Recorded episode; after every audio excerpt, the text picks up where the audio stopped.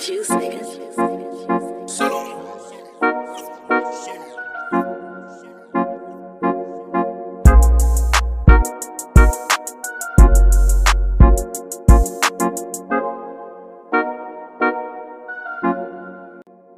Kalau kata gue James Harden. Oke guys, welcome back again to di di The Ring Podcast. Oke, jadi kali ini kita bersama Farel lagi guys. Emang ini temen wadap, ngobrol lama-lama. Wadap, wadap, wadap. Setiap episode kita bakalan ketemu sama Farel guys. Oke. Oke guys, jadi hari ini kita bakalan uh, ngomongin lagi tentang berita-berita yang ada dari NBA. Oke, tanpa basa-basi lagi kita mulai langsung aja ya ke berita pertama. Ya, James Harden nih. James Harden lagi, James Harden lagi nih Rel. Gimana nih Rel? Dia dia pertama nih, James Harden tuh nambahin destinasi ke hit and bucks, ya, terus dia pengen di trade, ya, terus dia pengen datengin Tyronn Lu ke Houston Rockets. ya. Gue bingung banget dia pengennya apa sih? Yang pertama ya, gue ngambil kutipannya Stephen Silas yang kesel gara-gara udah tahu COVID, dia datang ke partinya siapa ya gue lupa, Lil Baby kalau nggak salah apa siapa gitu gue lupa. itu yang ngebuat dia nggak latihan sampai sekarang kan udah mau seminggu lagi ya. Eh, preseason tuh mulai seminggu lagi kan kalau nggak salah. Jadinya lumayan bikin pusing Stephen Silas karena belum latihan, dia belum tahu role, eh, role, role-nya gimana di tim, udah gitu pakai acara mau datangin Tyron lu yang pada pada dasarnya udah nggak mungkin karena satu dia terikat kontrak sama Clippers, yang kedua dia harus nge- inilah harus nawar tinggi banget kalau emang dia mau datang Tyron lu. Jadi nggak mungkin. Yang kedua kayaknya sih kalau kata gua Houston udah mulai move on lah sama Harden dengan kelakuan dia yang kayak gini. Dan edition playernya dia dapat John Wall sama DeMarcus Cousins kayaknya sih udah bakal mulai bisa dikit move on lah dengan perilaku Harden yang makin lama makin gak jelas. Eh, jadi di sini sekalian aja langsung gua udah bikin udah nyoba ini ya bebe- beberapa trade di NBA trade machine-nya ESPN jadi gua sekalian masuk ke perkiraan trade-nya mau ke mana aja. Yang pertama kan dia katanya ada empat destinasi yaitu ke Brooklyn Nets, ke Milwaukee Bucks, 76ers, sama ke Miami Heat. Tapi kayaknya kalau yang Miami Heat gua yakin gak bakal ke sana karena satu eh, gak mungkin ngeganggu core-nya Miami Heat yang udah dibentuk di musim lalu.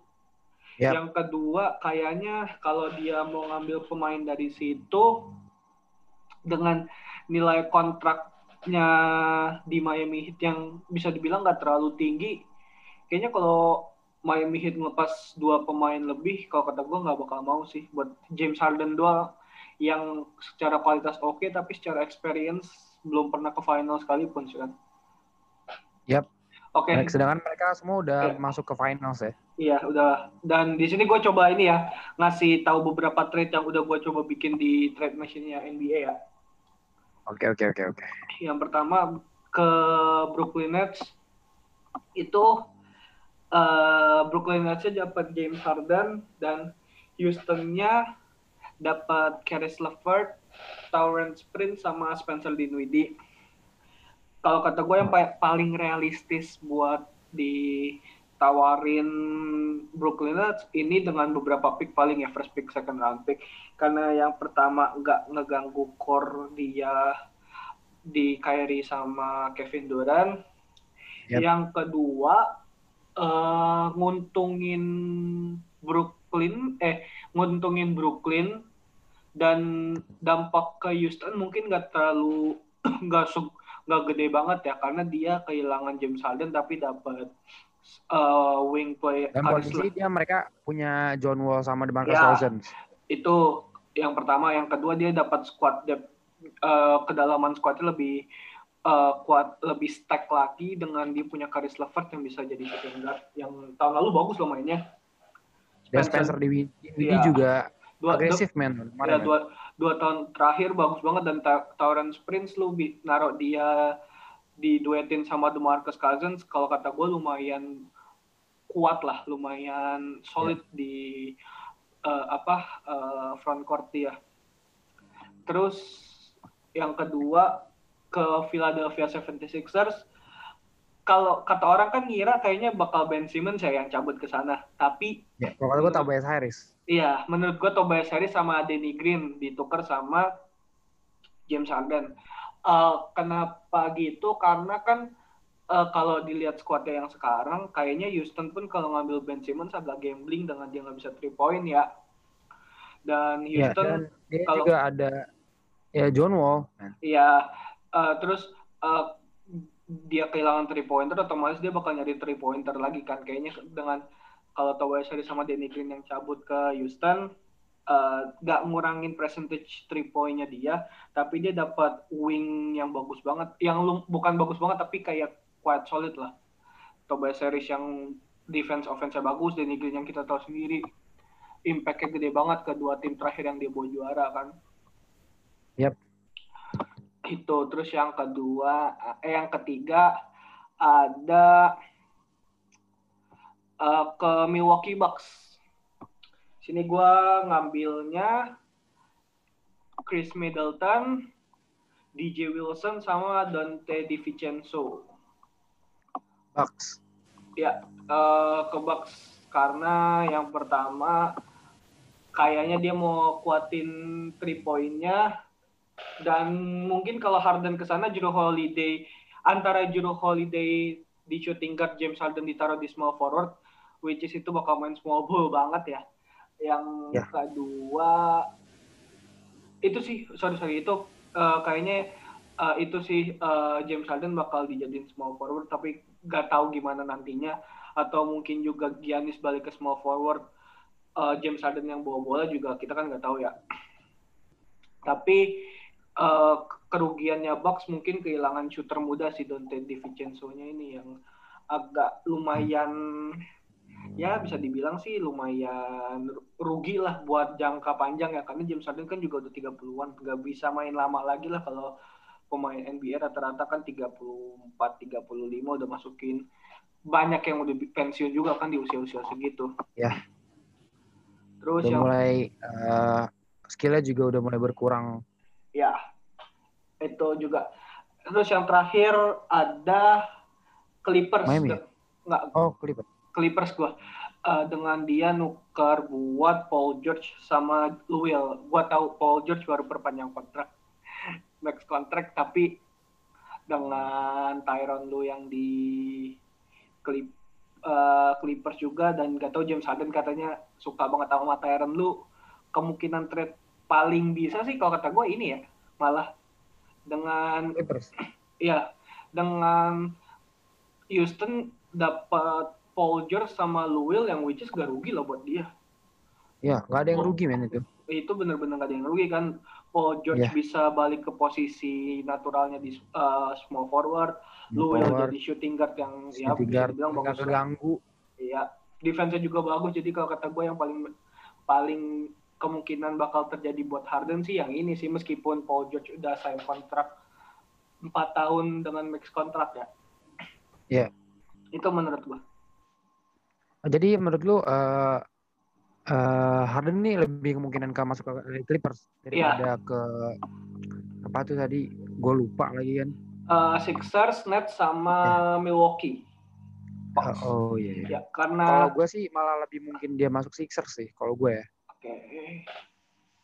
Nge- gua ngeliat dari eh, apa ya namanya dari trade yang tadi lu udah lu sebutin itu Iya. menurut gua eh, lebih make sense ke Sixers sih menurut gua. Tapi mungkin gini ya, uh, gue kenapa nggak bilang lebih make sense ke Sixers karena kualitas pemain Houston, uh, pemainnya didapetin sama Houston itu nggak sebanding kalau lu nge-trade uh, James Harden gitu. Kalau kita nge-trade ke Clippers kan lu masih dapat Paul George nih, terus dapat Lou Will juga yang udah pernah main di Houston. Jadi ya nggak apa-apa beda pendapat juga nggak apa. Tapi kalau menurut gue sih kalau seandainya dia mau gambling ambil Tobias Harris sama Danny Green, eh, kemungkinan kemungkinan gagalnya tinggi, tapi kemungkinan suksesnya pun tinggi. Nah, iya, iya. iya. Oke guys, oke. Tadi eh, tentang kali ini tentang Paul George sih. Kita next aja ya, Rel ya. Yuk, silakan. Kita next nih ke Paul George. Tadi udah disinggung juga sama Farel. Dia bikin max contract dengan LA Clippers nih. Hmm, Empat tahun. ya. Ini anggapannya belum ada trade ya. ya, gimana nih? belum ada. Itu make sense apa enggak nih? Ini max contract cuy. Enggak max contract juga sih. Eh, iya, max kan eh tiga eh, empat tahun 190 kan? Iya.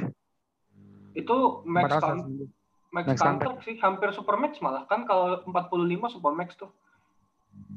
Eh, iya, ah, ah. Di ini berarti 190. 40 sekitar 43 44 ya ya. Oh iya iya iya iya iya. Wah gila. Ini kegedean menurut gua.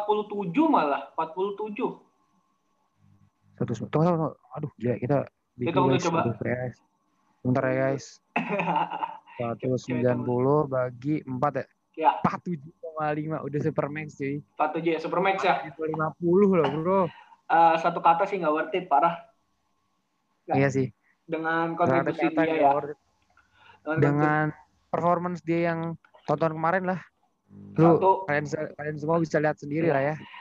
satu performance yang upside down di Clippers, dia punya konflik di OKC, dia nggak bisa angkat OKC, eh, track record cederanya dia satu tahun di Indiana Pacers dan belum ngebuktiin apa-apa kayaknya sangat amat tidak worth it. Mungkin kalau di angka 35-an masih ya di which is itu kontrak dia sebelumnya 35 mil tapi kayaknya kalau udah 47 terlalu gede deh. Ya bener banget. Menurut gua parah sih itu terlalu besar bro. Dan Untuk seorang Paul George. Iya. dan sekali lagi kalau ngacu ke trade eh, trade-nya Harden kalau seandainya dengan kontrak segitu mungkin Sixers yang bakal lebih make sense ya. Karena Iya sih. ngebuang banyak cuman buat Paul George kayaknya nggak worth it deh. Gak worth Dan it sih. satu lagi ya, kayaknya dia kalau nggak tahu ya eh, apa karena tahun kemarin aja atau gimana, tapi ya dilihat sendiri pas playoff baunya minta ampun itu pemain. Iya, gila dari uh, beberapa tim yang udah dia bawa, yang pengen dia bawa, Ya, pengennya dia bawa, dia carry, tapi dia ya di carry. tetap aja bau-bau juga. dan parah banget bisa dibilang kan maksudnya lu uh, pemain wing nih yang three point-nya biasanya bagus ya bisa average 30 li- 30 sampai 38 persen di regular season giliran masuk di playoff kok kayaknya 30 persen pun bisa di- dibilang nggak nyampe meskipun emang pressure di playoff lebih berat ya Dan yang kita bisa lihat juga kalau waktu dia di OKC juga, yang bikin hype OKC waktu lagi playoff juga bukan dia men. Iya Russell Westbrook, Dan- Russell Westbrook. Ya, dan mungkin kesalahan dia pindah ke OKC itu dia malah jatuh di bawah bayang-bayangan Westbrook ya karena Westbrook Iya. benar-benar tinggi namanya di OKC terus dia cabut ke situ kayaknya benar-benar lumayan nurunin value dia lah. Dan dia saat dia datang ke Clippers itu naikin banget sih. Jadi kayak orang berekspektasi bahwa. Paul George dengan Kawhi kayaknya bakalan gila. Tapi menurut gua enggak karena Ya. eh, mereka di satu pertama tuh di posisi yang sama dan Ah. biasanya kalau kita lihat dari game kemarin juga mereka ditaruhnya itu di tempat yang sama gitu. Jadi di posisi tiga di small forward. Eh, sorry, eh, koreksi dikit ya. Paul George-nya dipindah Ya. jadi shooting guard. Tapi beberapa kali di game Iya, itu beberapa kali malah Kawhi Iya. jadi PF yang bikin Iya. eh, defense-nya agak kurang eh, Ya, defense-nya Kawhi bagus cuman eh, secara size kayaknya jadinya under size gitu. oke Dan- guys. Eh, Eh, gue mau nambahin dikit boleh? ya ya ya sok. Eh, dan sebenarnya kan, aduh gimana ya, Paul George ini kan sebenarnya eh, atletisismnya bagus gitu ya, tapi mungkin dengan kontrak yang segitu ditambah lagi ah gimana ya ngejelasin ya kayaknya eh, bener-bener gak worth it aja sih kontraknya gede banget loh itu eh, pemain kayak eh, Giannis aja kalah kan Iya. Giannis itu nggak eh, belum emang belum perpanjang ke Supermax Emang. kontrak dia kan tapi Ya. eh, Giannis itu udah eh, sekarang cuman kalau nggak salah 30 deh. 30-an. coba gua Apa 20-an ya? gue cek dulu bentar. Eh, Giannis Oke. itu kalau nggak salah dia eh, 27 27, nggak nyampe Iya. 30. nggak nyampe 30 dan mungkin Make ya sense. eh, ta- kalau diperpanjang kalau ini mungkin 45 sampai 50 tapi kayaknya kalau salary-nya dia sama kayak Giannis dengan dia belum pernah MVP dan ya maksudnya penghargaan yang dia capai belum banyak-banyak banget kayaknya eh, gambling banget Clippers ngasih segitu ya. Terlalu berharap banyak kepada Paul George, menurut gue salah banget itu. cuy. Iya, itu itu. Itu a big mistakes. Ah, ah. Oke guys, kita lanjut nih guys. Eh, kita mungkin lanjut ke ini NBA rank. Yang ESPN kasih ya kalau nggak salah ya. Ya, yang NBA rank itu yang kita bakal bahas 1 sampai 10 aja nih guys. Jadi eh, Bacain aja dulu. ESPN ngas- ngasih NBA rank eh, dari nomor 1 sampai 10 yang ada di league yang menurut mereka. Yang pertama ini adalah LeBron James, kedua Anthony Davis, ketiga Giannis Antetokounmpo, keempat Luka Doncic, kelima Kawhi Leonard, eh, keenam Kevin Durant, ketujuh Damian Lillard, kedelapan Stephen Curry, kesembilan James Harden, ke sepuluh Nikola Jokic. Gimana nih Rel? Oke. Gua ada Gua nih, gue setu- dulu ya. Eh lu dulu deh. Abis ini gua kasih pendapat gua. Nih, kalau gue nggak setujunya Anthony Davis di nomor 2 aja. Oke, kenapa? Eh, kalau gue sendiri lebih suka Kevin Durant walaupun eh, gue suka Lakers eh, sekarang Lakers sekarang tapi gue lebih suka Kevin Durant sih di nomor 2 karena Kevin Durant yang lebih make sense gitu sih. Mungkin ESPN ini eh, ngukurnya dari season kemarin ya. Ya, dan season Stephen Curry kemarin di- potensial tahun ini ya, Kak, kemungkinan dia eh, jadi tolak ukurnya. ya dan eh, Stephen Curry di Damian Lillard sih. Oke. nah itu doang sih kalau gue kalau kalau gua kayaknya agak lumayan banyak sih. iya Yang pertama udah pasti gue lah. juga Eh, mempermasalahkan ini juga sih gue Luka Doncic di atasnya Kawhi Leonard cuy. Kalau itu gua malah setuju karena dengan gue malah gak setuju gak tahu kenapa. Kalau dari gue ya kenapa Luka Doncic di rate eh di rank setinggi itu karena yang pertama satu dia pemain muda ya. Tapi main eh, muda dia berbakat punya banget lah ya. Dia punya main dia satu punya mental juara leadership yang bener-bener gila kita tahu lah. Kawhi eh, eh, leadershipnya nggak terlalu yang gimana-gimana gitu kan. Ini pemain yang bisa nge-carry timnya mungkin kemarin ya usia dia masih 21 lu berharap pema- eh, tim di bawah sama pemain yang usia 21 sampai sampai kemarin mau nge-upset Clippers aja itu udah gila lu sebenarnya. Iya. Ya kan itu sih kenapa gue setuju Kawa- Kawhi eh ya Kawhi di bawah Luka Doncic. Terus yang kedua gue sama kayak lu kayaknya Anthony Davis di rank kedua terlalu tinggi sih. Meskipun emang dia eh, Hype tahun- waktu tahun masuk lalu- Lakers gitu ya. Ya dan tahun lalu berta- berdampak banget di eh, Lakers. ya di Lakers. Gimana Lakers jadi juara gara-gara dia juga. Tapi kayak kalau di rank segitu kayaknya nggak nggak worth it deh. Kayaknya dia lebih di rank top 5 mungkin iya tapi kayaknya kalau sampai peringkat kedua kayaknya enggak deh Kalau gue naruh Anthony Davis kayaknya bakal di nomor keempat sih. ya itu kayaknya lebih make sense ya dengan uh, performance dia dan dia masih di bawah bayang-bayang LeBron juga kan Yap. oke terus yang ketiga Kevin Durant kayak gue nggak setuju deh kalau seandainya dia di rank setinggi ini ya Ya. Mungkin kalau top 10 tetap masuk tapi kayak kalau di, dia di peringkat 8 atau 9 sih. Karena eh, gimana ya pemain yang eh, cedera Achilles tuh nggak banyak loh yang bisa bounce back ke performa terbaiknya. Maksudnya setidaknya nyamain perfor- eh, apa mendekati performa terbaiknya di tiga mus- dua tiga musim lalu ya. Ini orang cedera Achilles udah satu setengah tahunan kan dan Iya, hampir dua tahun. Iya, iya. Ya, hampir dua tahun. dan dia bukan pema- bukan point guard shooting guard loh jadi tinggi dia bener-bener dia kan 6'10 apa 6'11 kan kalau nggak salah Six, eh, six, six eleven. kayaknya dengan tinggi 6'11 terus dia punya Achilles buat dia minute play-nya di 35-an pun juga kayaknya susah mungkin kalau di 30 25 sampai 33 min, eh, 33 menit per eh, per game kayaknya masih mungkin tapi 35 ke atas kayaknya enggak sih makanya kayaknya dia di rate di peringkat 6 terlalu tinggi sih menurut gua. Yang terakhir kayaknya eh, nggak ada nama Jimmy Butler di top 10 dengan performance Wah, iya. dengan performance dia yang gila-gilaan kan tahun lalu gimana dia bisa sampai main eh, cuman di bench sekitar 47 detik lawan Lakers.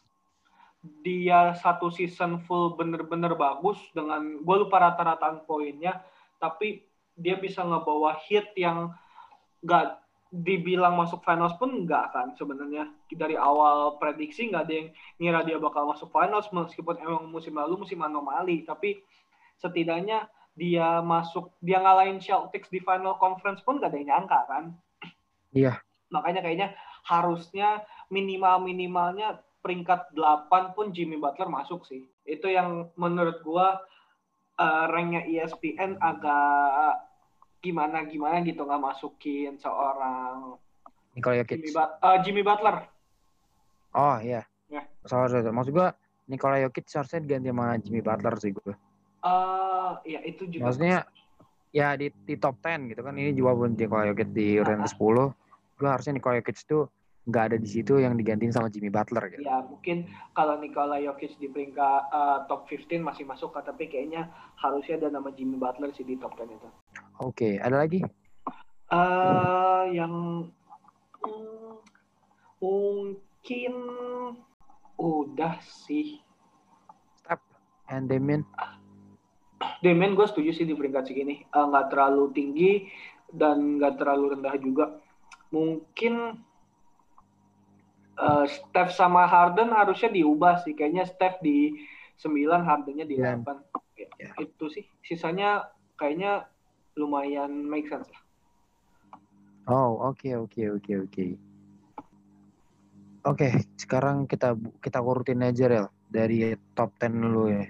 Lu sendiri deh dari Oke. nomor 10 deh. Nomor 10 gua Ya, ini eh, gini aja deh. Eh, gua versi gua ntar abis itu versi lu ya. ya kayak gitu ya. Oke oke. nomor 10 gua James Harden, nomor 9 gua Steph Curry, 8 gua Jimmy Butler. Eh sorry, 8 gua eh J- 8 gua Jimmy Butler, 7 gua Kevin Durant, 6-nya eh Damian Damian Lillard, 5-nya Anthony Davis, 4 Kawhi, 3 Luka Doncic, 2-nya Yanis, satunya LeBron. Oke oke oke. Eh, gue dari nomor satu aja, gue takut lupa nih. Eh, silakan silakan silakan. Kalau nomor satu ya exactly LeBron James, nomor dua gue Kevin Durant, nomor tiga gue setuju banget sama Giannis, nomor empat mungkin gue Anthony Davis, nomor lima gue Luka Doncic, nomor enam gue Kawhi Leonard, Nomor tujuh gue Stephen Curry, nomor hmm, tadi nomor berapa ya? Tujuh ya? iya. Nomor delapan gue eh Damian Lillard, nomor sembilan gue Jimmy Butler, nomor sepuluh gue James Harden. Oke, ya, ya sebenarnya kalau komposisi semuanya sama, cuman peringkat pemainnya beda-beda lah ya. Ya. Oke, menurut gue- menurut gue sama-sama aja sih mereka juga lead mereka juga memimpin tim masing-masing jadi menurut gue ya bisa dikatakan bingung juga sih mau ditaruh Ya. di nomor berapa ya, gue setuju itu. oke mungkin sekian aja guys dari kita pada malam hari ini Asik. stay tune terus di The Ring Podcast see you bye bye Bye.